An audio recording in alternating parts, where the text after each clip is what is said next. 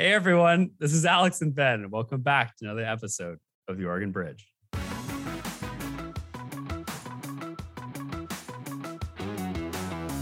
You know, I really believe that the world is this, each state is an incredible experiment on how to run government, how to run economic policy. And I think it's important to look at which countries are doing well, which countries are succeeding. And everyone always talks about how incredible America is. And it is. I believe this is the greatest country in the world. But at the same time, we also have to understand that 50% of Americans are living paycheck to paycheck. We do have a lot of issues that need to be dealt with, but I see unlimited potential. We just need good leaders to step up and help try and take us there. Hey, everybody, welcome back. We are really excited today to bring you Jimmy Crumpacker. And you may know Jimmy Crumpacker as the Trump backer who ran in the second congressional district last time around. Jimmy is a seventh generation Oregonian, which we talk a little bit about in the episode. And he spent some time in Washington, D.C., and worked on Wall Street for a number of years before moving back to Oregon and managing his own investments here. Uh, he's also been involved in a number of community organizations such as Meals on Wheels and the Portland Japanese Garden, as well as the Oregon Ballet. So, Ben, how did you think the episode went? So, I'm going to start by saying this Jimmy Crumpacker had the greatest distance between what I thought the interview was going to go like versus what the interview actually went like of any of our guests. I was most surprised by Jimmy of any of our guests. He is deeply intelligent he reads The Economist cover to cover and speaks as though he does. We spend a lot of time talking about geopolitics at the beginning, which we were supposed to be talking about his personal background, and we took some turns. But the conversation was fascinating. Alex got the first ever cryptocurrency question in on the Oregon Bridge pod. So kudos to Alex. We talked about China in a way that we've been trying to talk about China for a long time, and we actually got there in this one. And we spent some time talking about investments and state investments and the politics of making decisions about maximizing profits gains for investors slash taxpayers slash retirees versus trying to use investments as a means to achieve some other ends a social or political ends which i thought all of that was fascinating.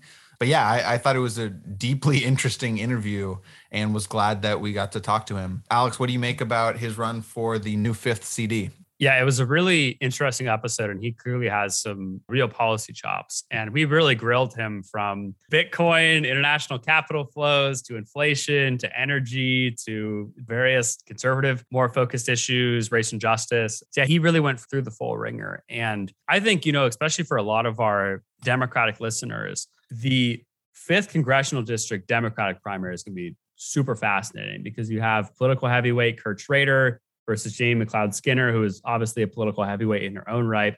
And then on the GOP side of things, you're going to have Jimmy, who I think people will be impressed just by listening to the episode, versus Lori Chavez DeRemer, who our pod listeners also know very well, who's been on either two or three times now. So the fifth congressional district is easily going to make national news, both in the primary as well as in the general. And it would not surprise me if groups already started spending money just on the primary election alone, just trying to basically edge out who they think will be the best candidate. So, really interesting episode, though. I was really glad we could have him on. And yeah, that was, you know, hope everybody enjoys uh, listening. And please make sure to subscribe and hit the five stars button as well if your platform so allows it. And definitely check us out on YouTube. Jimmy did not get to show his French bulldog, which he said that he was babysitting, but uh, Ben and I got to see it at the end, and it was very cute. So, yes, it was. All right, everybody, we really appreciate your support of the podcast and if you're listening to, I guess this will come out sometime after the holidays, maybe just before the new year or just after. But either way, we hope that you've enjoyed the holiday season.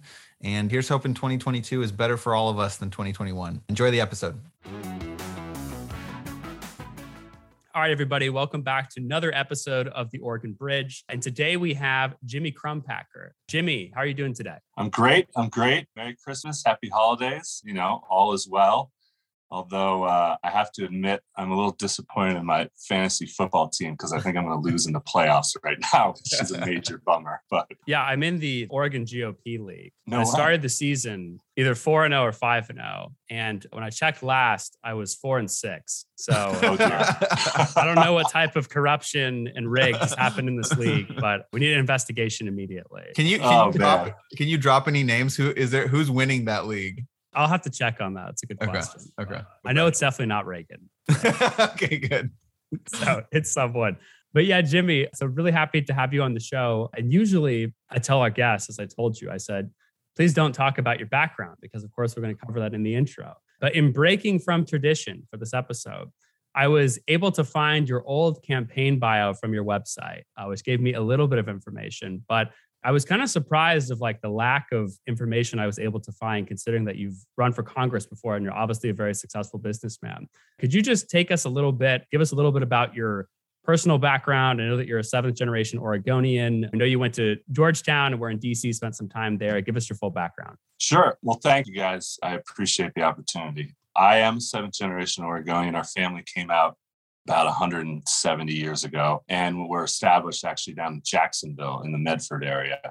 I was born to parents that met uh, when they were probably five and three years old. They went to the same public school, same school that I went to. And then, yes, I went to the East Coast for school, to Georgetown University, where I studied government and was actually an intern for Gordon Smith back in 2001 spring of 2001 which was a great time to be an intern although it's it's not a not a very interesting job. You basically are just opening letters and and giving tours. So but you get you get an idea in a sense of the mechanics of government but constituent letters aren't necessarily you know the most fascinating part of government but a necessary one and after, or actually during when I was at Georgetown, I thought about going right into government. But a very close friend of my mom's, who was very well established in Republican politics, told me I needed to go and get a business background because she said if you go straight into politics, you're not going to have a, a sense of how the real world works, which I think was one of the best pieces of advice I ever received. So Hmm. Upon graduating from Georgetown, I moved to New York City and I started working on Wall Street. And I worked uh, originally at AIG for a couple of years and then I got a job on a commodity trading desk. And for until I ran for my last congressional seat in 2019, I had been trading commodities for 13 years. So from 2006 until 2019. So and I moved back from New York after seven years at a firm called First New York Securities which was a prop trading shop. We basically had 250 traders, and you were given a percentage of the profits you made. It was a very challenging place to work because over my seven years there, we fired something like 75 people off of a desk of 12 traders because if you lost wow. money, they would just fire you immediately.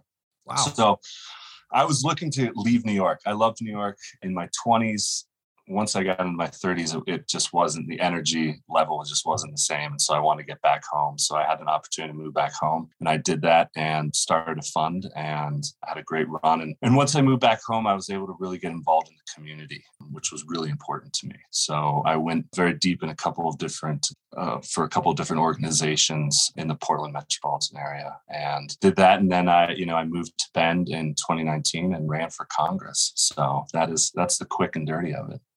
Great. And we will talk a little bit more about that in just a second. But there is one personal interest question that I have to ask you because I just got done reading the Bitcoin Billionaires book by Ben Mezrich, which is about the Winklevoss twins. And I had read an article that they uh, which they coined as celebrity donors, which I thought was was pretty fun. And you know, the the book, I don't know if you've read the book, it's pretty biased towards the Winklevoss twins, but I mean they do seem like incredibly intelligent and nice guys. And obviously, I mean, I think they're both worth like five or six billion dollars each now. How do you know the Winklevoss twins? What's the background there? Great story. And I actually have read the book. They actually sent me a signed copy, which was very generous. oh, that's awesome. Okay. Yeah. And, so and actually, they, just for context for viewers, real quick, the Winklevoss twins were the other co-founders of Facebook who got into a lawsuit with Mark Zuckerberg, basically claiming that Mark Zuckerberg had stolen their idea when they were all students at Harvard. And they received a pretty handsome payout in terms of a lawsuit, but uh, they felt very wronged basically by Zuckerberg getting all the credit for Facebook when it was originally their idea. Yeah, and in the movie The Social Network, I think that's probably where people would would know yeah. them best from. But I actually went to uh, college with their older sister. She went to Georgetown and was very close with one of my roommates. So got to know the twins. They are really interesting guys and obviously incredibly successful. And we're very generous to my last campaign. That's yeah, awesome. and then question there before I know Ben wants to jump in. Bitcoin, cryptocurrency. If you know the twins, sure. are you an active cryptocurrency investor yourself, or is that an area that you've considered getting into?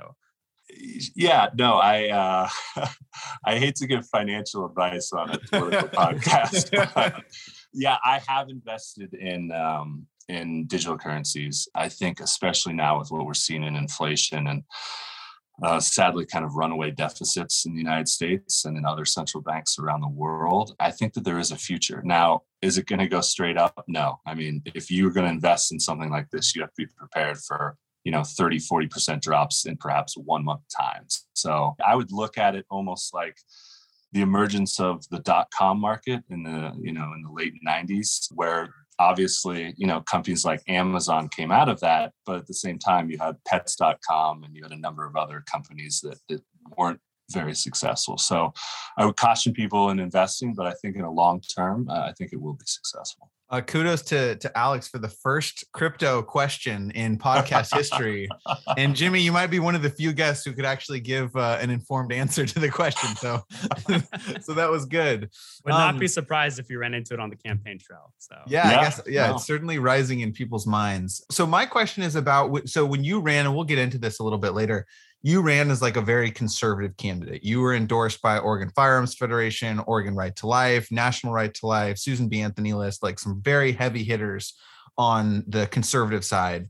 So I was interested to hear your experience about working on Wall Street, which and and you were very pro Donald Trump when you ran um, the first time. And Trump was sort of like famously anti Wall Street in some ways and sort of you know was at least in the campaign of 16 versus i think you could quibble with how he governed and argue that perhaps that wasn't how he governed but he ran as kind of anti-wall street anti-wealthy anti-powerful establishment etc so i'm curious from your perspective as someone who's kind of lived on that side of the country in those power circles and then come back to a more rural place in Oregon, how do you think about that sort of like populist appeal of Trump sort of running against what he calls a rigged system? And like, did, does that resonate with you based on the experiences that you had, or, or do you think that you have a different take?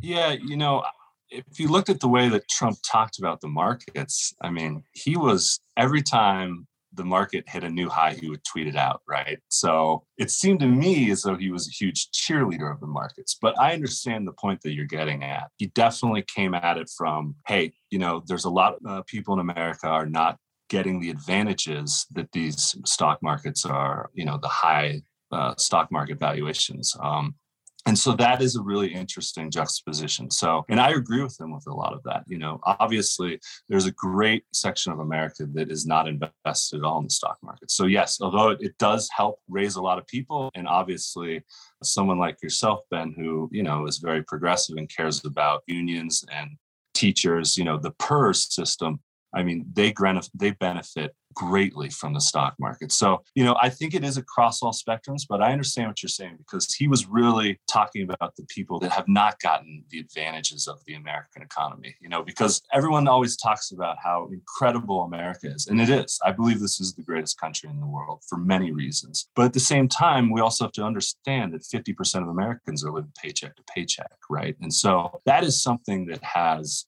a significant impact not only on Oregon, because if, if you go to rural Oregon, there are a lot of towns that they don't care what the price of Amazon stock is. But, you know, I think Donald Trump was really speaking to them, saying, hey, we need to try and lift up that portion of the economy. So one follow up I have, I didn't uh, prepare this, but you mentioned investments. One of the, I don't know if you saw this or if listeners saw this, but there's a controversy in the Democratic primary for governor where one candidate, I believe it was Speaker Kotek, came out and basically said the state should not be investing in fossil fuel companies. And there have been several other iterations of this where activists will say we shouldn't invest state dollars in certain areas that they find harmful in one way or another. And then the response from the state treasurer, Tobias Read, was essentially we have a fiduciary responsibility to maximize gains for Oregonians, for taxpayers, for PERS recipients, et cetera, who benefit from the investments. How do you think about, and there's been some calls on the right as well to boycott potential companies or countries who aren't aligned with the values of conservatives. So I wonder, given your experience, how you think about government investments and investing in potentially controversial areas. That's a great question.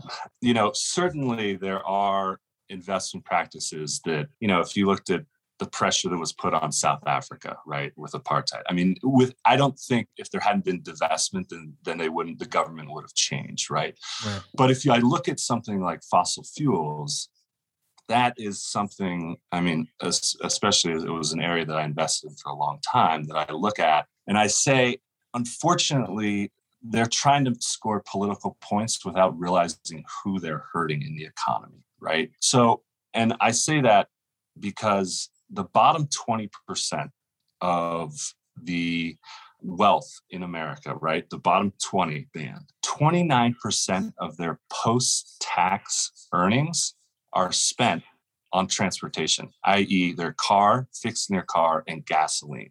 That is an incredible amount of money that's going into transportation. And if you ban as many investment vehicles, as many endowments, if you look at the um, sovereign wealth fund of Norway, which the irony is incredible because they gained all their wealth from oil drilling, divesting almost 41 trillion has been taken out of investing in hydrocarbons. And so what we've seen over the last five or six years is this incredible amount of divestment, which means that the Western oil companies are going to lose power, which is really not a good thing on multiple levels. Not only because the price of gasoline is going to go way up as it has this year, it's gone up, you know, roughly between 40 and 50%. At one point, it was 50%.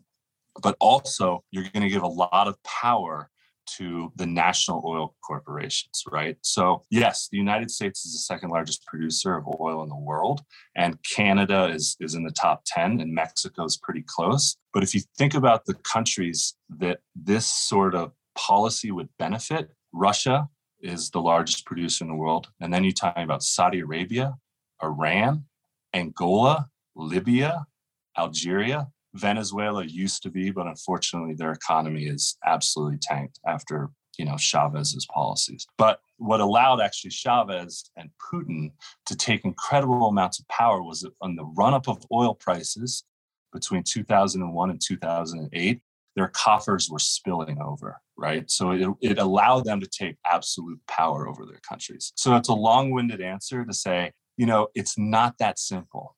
By taking away investment in Exxon and Shell, you're actually, in my opinion, hurting the poorest Americans because they are the most sensitive to price changes in gasoline. And you're also handing power back to national oil corporations and countries that I don't think necessarily have America's best interests at hand.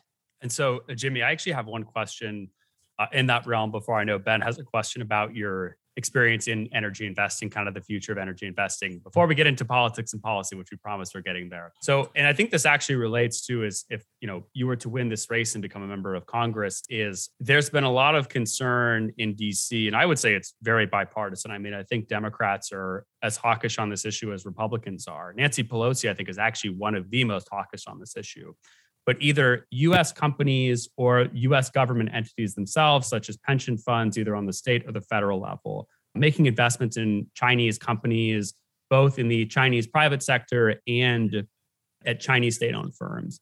And I'm sort of curious from your perspective because you worked on Wall Street. I don't know exactly if, you know, your firm, I imagine it probably wasn't if you're investing in energy, but like a lot of these firms, one, have led some of the investment that is both outsourced jobs to places like China, places like India, and that sort of thing. Secondly, is now they're taking pension funds, both federally and on the state level, and investing them in Chinese companies, which of course I think is bad for America and also, frankly, bad for shareholders. Because I think that it's, I think there's going to be problems in the future of getting that money back uh, if tensions keep on rising. I'm kind of curious of how you approach this as an investor, probably having some experience in the space of do you think that the government needs to draw more firm lines in terms of allowing, you know, international capital flows and things like that, especially as you were saying into places like China or places into Russia, which we generally see as adversaries? Hmm. Right. That's a phenomenal question. And incredibly relevant, especially if you're looking at you know, what's been happening with the Chinese oversight of tech companies. You know, from a personal standpoint, I would tell people to be incredibly cautious. Xi has been reining back, uh, sorry, the leader of China. Uh, Xi has been really reining in the tech companies because he thought that they had way too much power. And so if you look at their stock prices over the last year, they have been nosediving because the Chinese they really believe in state control of capitalism, which is not good. Basically, the state, and in my opinion, the United States should also be staying out of where people want to invest because the state is not very good at putting funds into the best places, if that makes sense. So, you know, the Chinese are incredibly complicated. You know, right now they're obviously saber rattling over Taiwan, which is a great concern.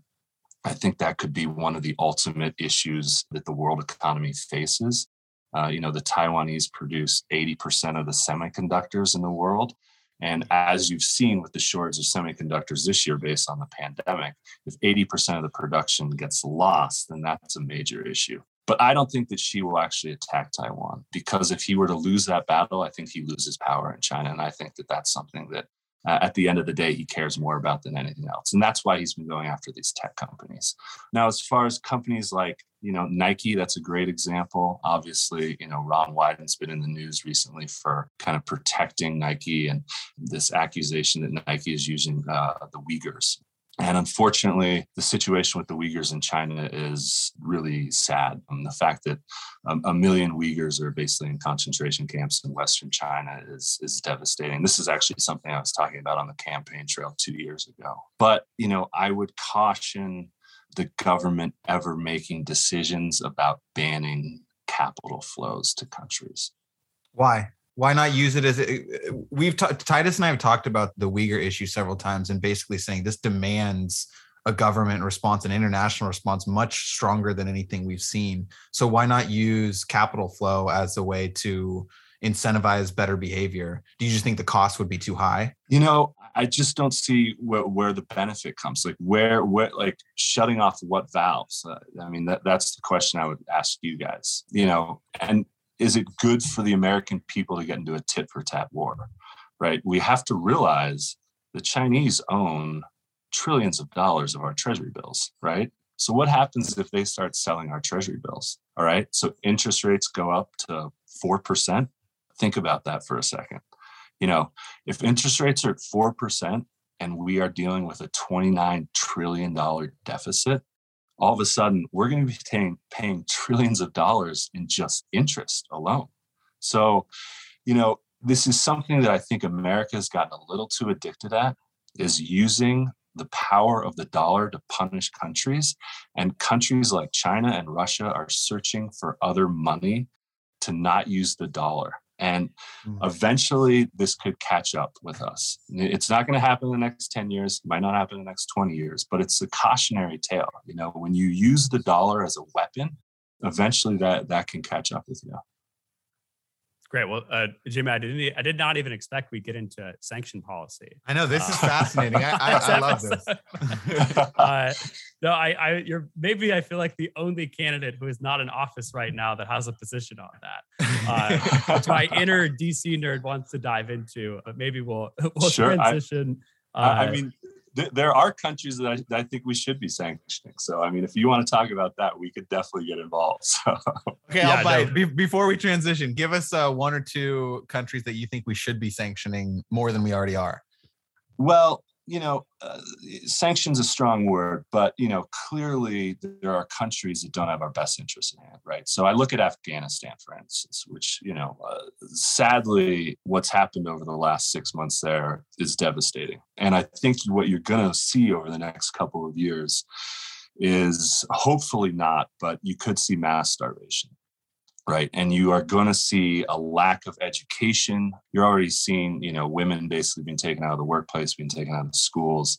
And you know i look at afghanistan as a major issue and i sadly i blame a lot of that on pakistan right? Because the mm. pakistanis and isi which is basically you know the cia of pakistan they allowed a safe harbor for the Taliban and for their troops. And so, because we weren't allowed to ever go into Pakistan to attack, they could always go back there, revive, and then come back at us. You know, uh, during the winter season, obviously the the, fight, the summer season was the fighting season. So you know, the ISI, the generals in Pakistan, and granted, after Osama bin Laden was killed on Pakistani soil, they really did not want our help. But the amount of billions of dollars that we gave to the Pakistanis over the last 20, 25 years is is shocking. And, and this is not a country that I think has our best interests at hand and, and is actually quite dangerous because the ISI and the generals really control the country. And Khan, who is in theory the elected leader, really isn't the one in control. And he's actually ceded more power to the generals than almost any other leader before him.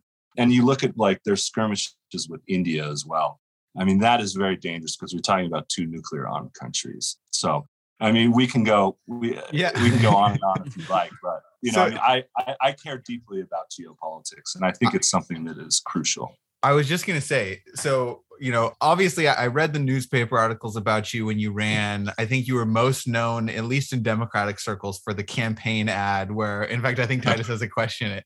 I had no idea that we were going to get so into the weeds on this level. So, this is my, uh, I think it was the Sarah Palin, Sarah Palin question where they were like, Where do you get your news from? So when you're reading about geopolitics, international affairs, where are you getting this level of information? And uh, you must just read on a daily basis about what's happening. I read The Economist uh, cover to cover every week. Um, That'll do it. You know, yeah. No, I mean, and, and, and listen, it's one of those things where it's it's so dry and hard to get into. But once you get into it, once you start getting background stories on different countries, it really pieces together a very fascinating look at the world because you know, I really believe that the world is this incredible, you know, each state is an incredible experiment on how to run government, how to run economic policy. And I think it's important to look at, you know, which countries are doing well, which countries are succeeding, and and um, which countries are not doing well. And at the end of the day, you know, I do believe America um, has been the most successful country. And, you know, basically since World War II, we've tried to keep the peace as best as possible. And, and especially if you look at over the last 20 years, you know, 30% of the world's population was under the poverty line, basically living on less than $1 a day. And pre pandemic, we got that number down to, I believe, you know, 10%, which is remarkable. And I give the United States a lot of credit for that. But at the same time, you know, we need to be taking care of the people in our country that are at the bottom. And that I think is something that, that unfortunately gets lost in Washington, D.C. Mm-hmm. Great. Well, Jimmy, let's go ahead and uh, we'll transition over to politics. And I was going to say policy. That's my line I had written, but we've, we've gotten quite in depth into policy already. So tell us. So, so Jimmy, your last run for Congress, which you ran in the second district, uh, you had a number of major endorsements. I know that you raised a bunch of money and that you ended up running a really competitive campaign. Now, you did end up falling short in the GOP primary. But before we get into your current run, what are some of the lessons that you had from last time around that you're hoping to apply for this time? Oh, that's a great question. Ben, you ran last time, right? Am I, I am I Yeah. The the so COVID you, the COVID campaign. Right. So I think you can appreciate where I'm coming from where you know, I was running against, and you guys know better than I, probably the deepest, toughest field in an Oregon primary. Um, yeah, I think that's right. You know, the former guy who'd run for governor in the last cycle, uh, former 22 year state senator, state rep, and a 13 year state rep, state senator slash. So, you know, I was going against some real heavyweights. And as the newcomer, it was super important for me to be out um, and meeting and shaking as many hands as possible. So, you know, I literally put 10,000 miles on my car in the first wow. month of, in January because basically the campaign, I my campaign didn't start till January. I didn't really even file until mid December, I think. So, you know, it was really hard because we were really successful on the ground. And then my last campaign event, I think, was March 13th, which was right up against it. And so I basically spent nine weeks on the couch. So the lesson that I learned, you know, it, it's crucial to shake someone's hand. It's crucial to be in a room with someone, you know, and we were lucky that we were able to take the lead in that race against those heavyweights. And unfortunately, once we took the lead, kind of all the everybody trained their fire on us. And so maybe in retrospect, eh, if we run our ads a little bit later, that might have been more effective, giving them less time to to uh, attack us. But you know, it it was such a there was no playbook for the for the pandemic election. And as a younger guy like Ben, you know, we need to be out there. When you're going against established politicians that people know, it's very hard to combat that advantage that they have. Yeah, that, that is very similar to my thesis on, I mean, first of all, like getting a message to penetrate that wasn't related to COVID was impossible. Like it was the only, and there was also this, and I don't know if this was in the second district, but definitely in more progressive districts, like this sense of like, you want to talk about something other than COVID? Have you no mm. sense of decency? Like COVID is the issue. People are dying. Like we're like people were scared. So the the reasons why you were running in the first place were challenging to actually communicate because people didn't want to hear them. And then yeah, my, my version of being in the room or shaking someone's hand was like doors, which I guess is harder in the second congressional district. Yeah. But like primary campaigns on the Democratic side are, or actually, I guess on the Republican side, we had um, Senator Tim Knopp on on one of our recent episodes, and he was talking about how in his first run for office, he what did he say, Alex? He knocked on half the doors in the district, and he lost. He got a little number. over half the vote, and he got a little over half the vote. The vote. Yeah. so the lesson was basically you have to knock on every door. So yeah, I, I definitely identify with with those lessons learned from the last campaign. Well, yeah, and uh, you bring up a, a phenomenal point the number one story that has ever been written about, published in world history was the COVID 19 pandemic. Mm. So, getting oxygen, you know, nobody wanted to even, you know, cover this. And this should have been one of the biggest races in Oregon history, right? I mean, we have we had three heavyweights. We had me in the race who who raised significant funds and getting a newspaper article was or even you know footage on the nightly news you know on a local news channel you know was non-existent. And and i don't blame it. I mean everybody thought it was the spanish flu right? Everyone was saying 25 million deaths and you know so there was unfortunately just not enough information. And and I, I, think that the voters at the end of the day, they said, Hey, we know, we know Cliff Bentz, you know, he's a trusted hand. And, and in a situation where there was so much unknown, I think he was the play that most voters went with. So, well, so that brings us to today. You decided that you haven't had enough punishment. You need to throw yourself in another congressional race. So this time it's a new district, uh, in, in I would say yeah. a vastly different district, both in terms of geography, but also in terms of politics.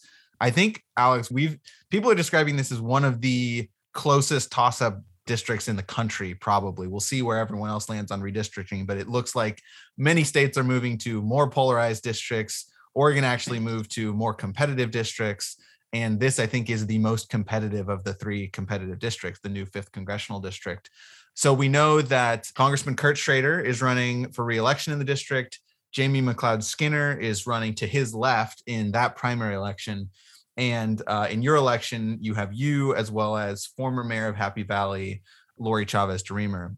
So we'll get into this race a little bit, but first, why did you decide to run again? Clearly, the experience wasn't terrible enough to not give it one more shot. But why did you feel like it was important for you to step forward and run uh, in this election? Great question. You know, I, to be very frank with you, I didn't think I'd have another opportunity to run. Um, Ever? No, I'm not saying ever but you know so quickly in a congressional race right because yeah. the original maps i don't know if you remember but uh, earl blumenauer's district actually wrapped down i believe through hood river and into bend oh so, i don't remember that okay yeah so that was the original map before the walkout happened so you know you're looking at that map and you're just saying okay well that's it would be like me running against you in Tigard, right? So bring it on, Jimmy. well, you know, I, I, do have a little history in Tigard. I don't know. Oh, really? you probably don't know this about me, but I used to deliver meals for Meals on Wheels. And no so kidding. I delivered out of the Tigard Center. And I think on your podcast, what was the name of the building? The Riverwood Heights? Was that the one that you were discussing that was being? Um, oh, uh, Woodspring tenants, the, the Woodspring apartments. Yes, the Woodspring Apartments. I used to deliver there. No so it kidding. wasn't it wasn't on my route wow. necessarily, okay. but when I would miss my route because I'd be traveling, I would do a makeup route and I would actually go to that building. So I'm aware of that building. So uh, yeah, so there were certain issues that I couldn't talk about in the last campaign, i.e., delivering for Meals on Wheels, right? Which I had a weekly route for six or seven years. I think I delivered over 5,000 meals. Wow. I delivered in the Tigard area for a while. And then I actually delivered in downtown Portland when my office moved to Old Town. And, you know, I delivered to Bud Clark Commons, which um, I don't know if you guys know where that building is, but it's right across from the train station. And that is one of the grittiest parts of um, Portland. And, you know, uh, being involved in the community was super important to me. You know, I was on uh, a couple of other nonprofits that I don't think people really recognize how important these these are to the local economy. You know, I was asked to join the board of the the ballet, for instance. And the reason I was asked was because they needed financial help because they were about to go bankrupt. And I didn't know the first thing about ballet. But what I was told was there were 250 full and part time jobs that were at risk if the ballet went under. And the economic impact on the city would have been incredible. Now, these were issues that I wasn't able to talk about in my last congressional race because my Achilles was that I was this Portland guy. And that and the animosity of, of Eastern Oregon towards the valley is, is incredible you know, even though I spent, you know, most of my summers and uh, in the second district, it, it didn't matter. So this district, the new district, gives me this incredible opportunity where I can talk about all this work I did in the community. My childhood home is in this is in this district. My parents still live in this district. I played little league baseball in this district. So that attack on me will will no longer be relevant. So I'm excited to run. And and yes, this is a very different race. This race is going to be potentially a three to five million dollar race, which is, you know, incredibly expensive for a congressional race. But, you know, the Portland media market is really expensive. And this is a race where both sides are going to need candidates that can be uh, well funded on a national level and, um, and can really put forward the argument they're the best ones to go to Congress. So, real quick follow up on this race in particular, and then we've got several federal policy issues we want to talk about. So, Kurt Schrader has earned the disdain of much of the left because he's perceived as moderate to conservative. He votes no on some important pieces of legislation to the left. He voted against Nancy Pelosi for speaker. And he sort of earned this reputation as as I think people who like him would call him a maverick, and people who don't like him would call him like a conservative Democrat, blue dog Democrat, whatever. Um, which I think he, I don't think he's chair anymore, but he used to be chair. So as a Republican, why run against Kurt Schrader? If Kurt Schrader is one of the few members of the Democratic caucus who is broadly or at least more aligned with you than the rest of the caucus, help maybe bring you in a different direction, why run against him? I mean, doesn't his voting record say that he votes with Nancy Pelosi 80% of the time? I guess the twenty percent is uh, is the well, I, and and the, and that maybe that's the problem with politics in America, right? You know, it's he looks he's looked on as this evil person on the left because he goes against Nancy Pelosi twenty percent of the time.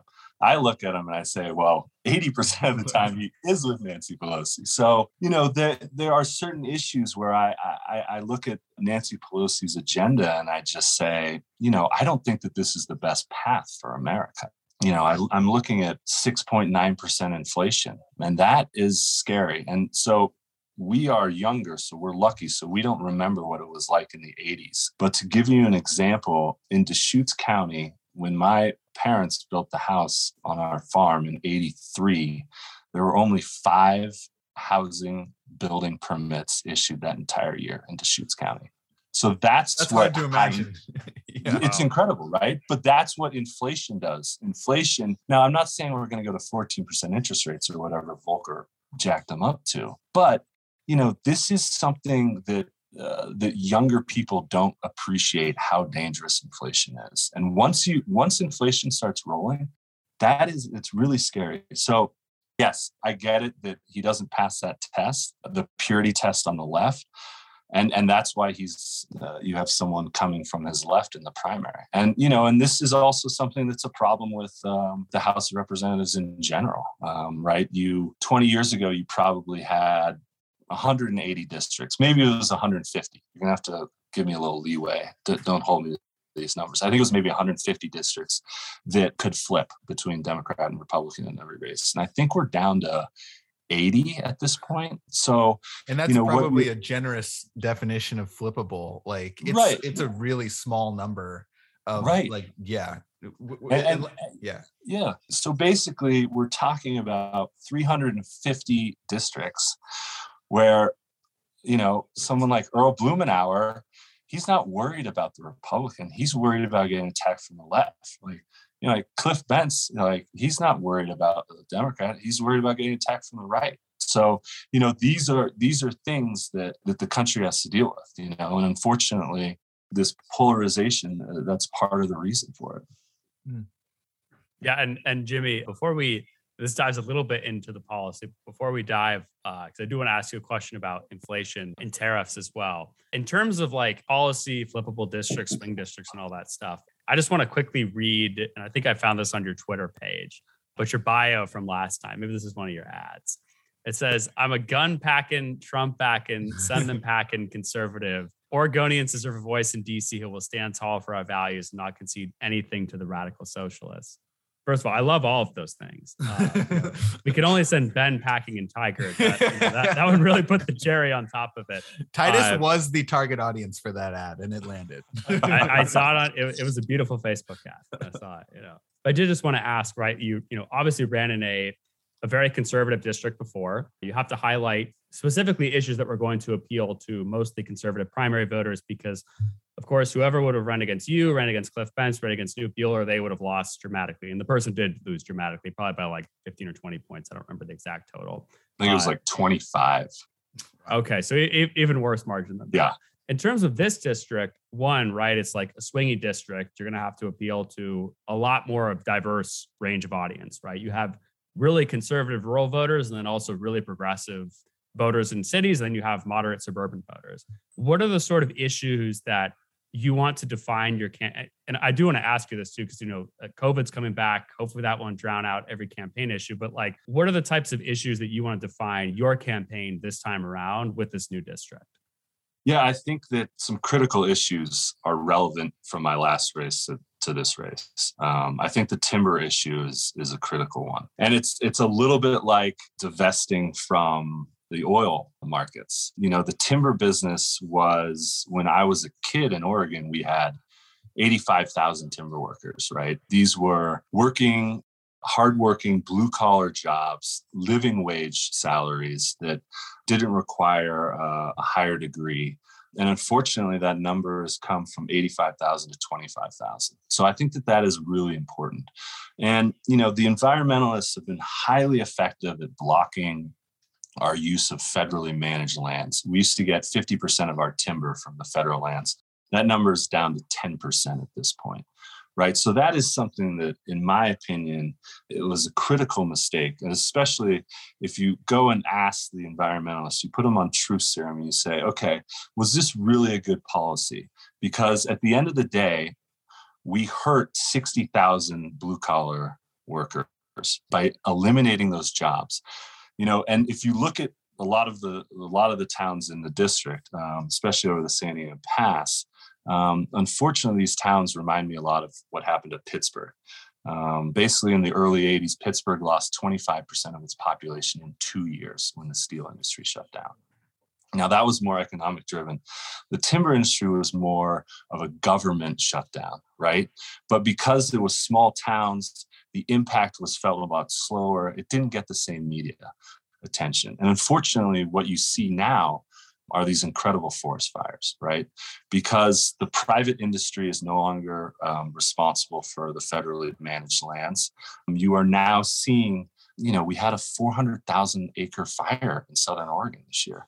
The air quality in Bend this summer was ranked last in the world. I mean, that is something that is devastating. And so people want to talk about, oh, we need to, you know, stop with hydrocarbons. You know, unfortunately, 99% of our vehicles are, are gas vehicles and only 1% are electric. You want to actually make a dent on, on hydrocarbons in Oregon, you got to stop the forest fires because that has a devastating impact on people's health right older citizens it affects the most in pregnant women i mean those are two those are two people that we should be protecting at all costs, in my opinion. And the other devastating thing that happens with the forest fires is that you have the tourist season is the summer in Oregon, right? And if you are in Oregon this summer or over the last 10 summers and you happen to come across a fire, you're going back to wherever you came from and you tell everyone, don't go take a trip to Oregon. And that is really bad for the local economy. So I think that timber is going to be another issue. And that is a federal issue at the end of the day. You know, and it's really sad that we have not taken responsibility for the fires. If you want to help out the environment, your number one job in Oregon should be shutting down forest fires. So uh, I think you you will hear some alignment on on that question with some uh, with Democrats in the legislature, although maybe a different approach. My final question before Alex takes us back to wonky land is on race, and I think this congressional district will probably have significantly more racial diversity than the second congressional district, although maybe not. There's certainly uh, the general election in the sixth, then the the primary election in the second, if it goes that way we've talked to a lot of our guests about 2020 being the year in addition to the covid side of things it was also this racial racial awakening and so I, I, guess i'm curious from you as a republican candidate a political party who notoriously is, has performed poorly with voters of color communities of color um, what would be your approach to try to win the support of the Latino population in Oregon, which is growing, the Asian American population, and other communities of color? It's a great question. Yeah, I do believe that the fifth district, don't hold me to this, is I think 10% is Latino. I think it's the numbers are very low in, in the other racial minorities. But I think that the Latinos care deeply about this country. And I think there's actually a lot of alignment. And I think you've actually seen kind of the swing back to the Republican Party that we had, you know, maybe 20 years ago under George W. Bush. Percentages are going up. If you look at the percentage of now, obviously, Latinos are come from a lot of different backgrounds. But just if you look at just uh, Mexican Americans, first generation uh, men, I believe 73% of them are in the workforce, which is an incredibly high level. I think it's only 65% for white men. So, I mean, this is a population that cares about the economy, that cares deeply about taxes, and that cares deeply about education, and that cares deeply about inflation, right? Because when you are trying to raise your family and bring them up you know higher education is critical right? You want the next generation to be able to go to college. And being able to pay for eggs you know which are up 30% year over year steak which is or beef in general up 30% i mean these are numbers that are really shocking. And unfortunately these bread and butter issues are really hurting Americans because of the inflation issues. Um, they, they're hurting the population that lives paycheck to paycheck much more than people who are much wealthier. So I think that you can talk just about you know job creation and keeping the federal government and taxes lower. I think that these are important issues, and I and I do believe that higher education is is important, and, and I think they're critical to um, to uh, these populations. Mm, thank you. Great. And Jimmy, I will just ask you one policy question, one quick question, and then we'll close. In terms of, you talked a lot about inflation. I think you've mentioned it three or four times. Just kind of curious, both from your professional background in finance, plus you're clearly paying, I think, uh, much closer attention to the sort of economics behind these issues than your average congressional candidate.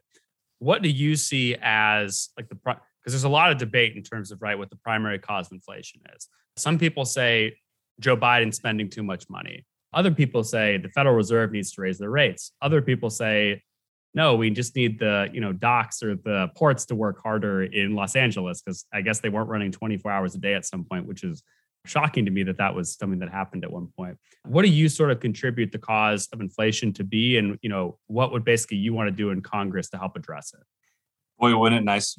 We have uh, Port of Portland right now with all these uh, ships sitting out there in Los Angeles.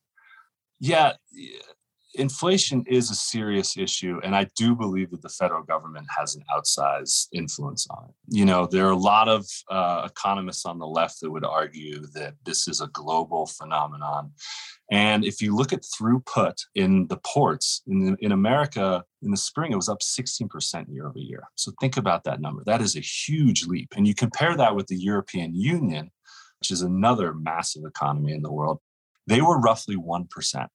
So hmm. think about the difference. Think about the amount of goods that are coming into the country through our ports.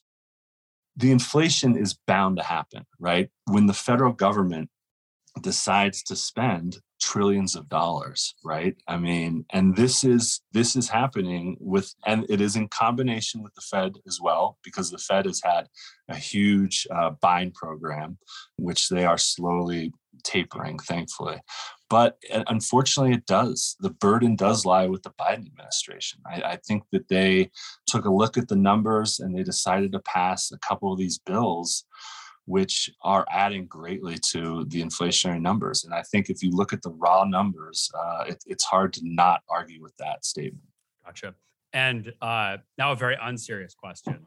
Uh, I will say when you rigid first, drop off there, Alex. Yeah, oh, this, this is a rigid drop off, and you have to you have to promise to be honest when you answer this question. Oh you, boy, you have to be very honest. Uh, when I first saw your campaign video, I, I I actually laughed out loud because it was so genius. Who who invented the Trump backer nickname? Was that you? Was that your campaign director? Was that a consultant? Uh, it still uh, literally pops in my head. Like when I was I was telling someone you were coming on our podcast, and I literally called you Jimmy Trump backer.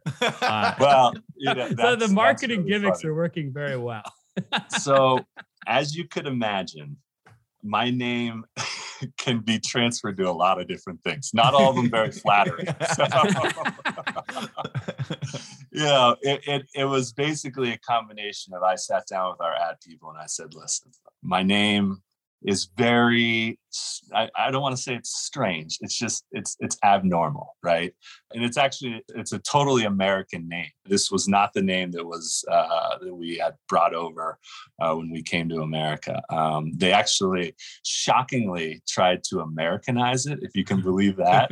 And so like you know in my in my head i'm like okay what do you guys okay what are we thinking? We're thinking smith Johnson or Crumpacker. like what sounds more American? You know? so they went with Crumpacker, which you know is is. Uh, but you know, I I I am very proud um, of my forebears and um, you know of, of the people who've come before me, and you know I I, I do love the name, and it, it does lends itself to humor. So uh, there w- there was a uh, an Oregon, I think it was a congressman with the last name Crumpacker. Is that the same family or is that a different? Yeah, yeah, that's my that's my great grandfather. Yeah. No kidding. Okay. Yeah, yeah, yeah. yeah, so That's part uh, of the deep roots in Oregon.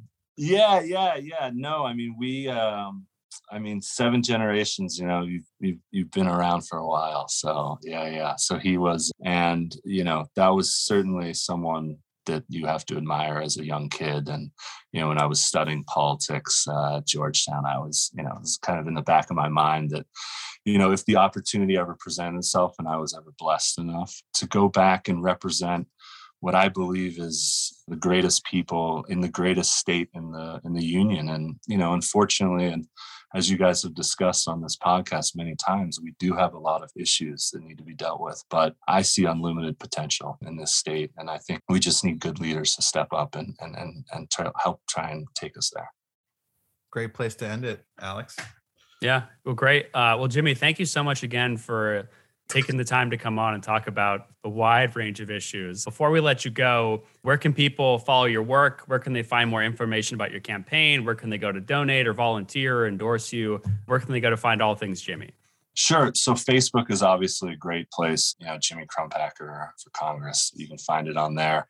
If you want to donate, you can go to WinRed. Um, I'm sure Ben is jumping on right now. Um, you know, I, I, have WinRed blocked. If you have an Act Blue link, we can talk. But uh... so, so Ben, if you donate on WinRed, I will write you a five star review, which all of your audience needs to do. this is clear extortion. well, Jimmy, thank you again for coming on. Uh, we re- I really enjoyed the conversation, and uh, we hope we can have you back again yeah, guys, I really appreciate it, and you know, I think there are a lot of areas that we didn't touch on, which would be fun to uh, be fun to talk about in the future. So, thanks a lot. Appreciate your time. All right, thanks everybody for listening, and uh, we'll see you at the next episode.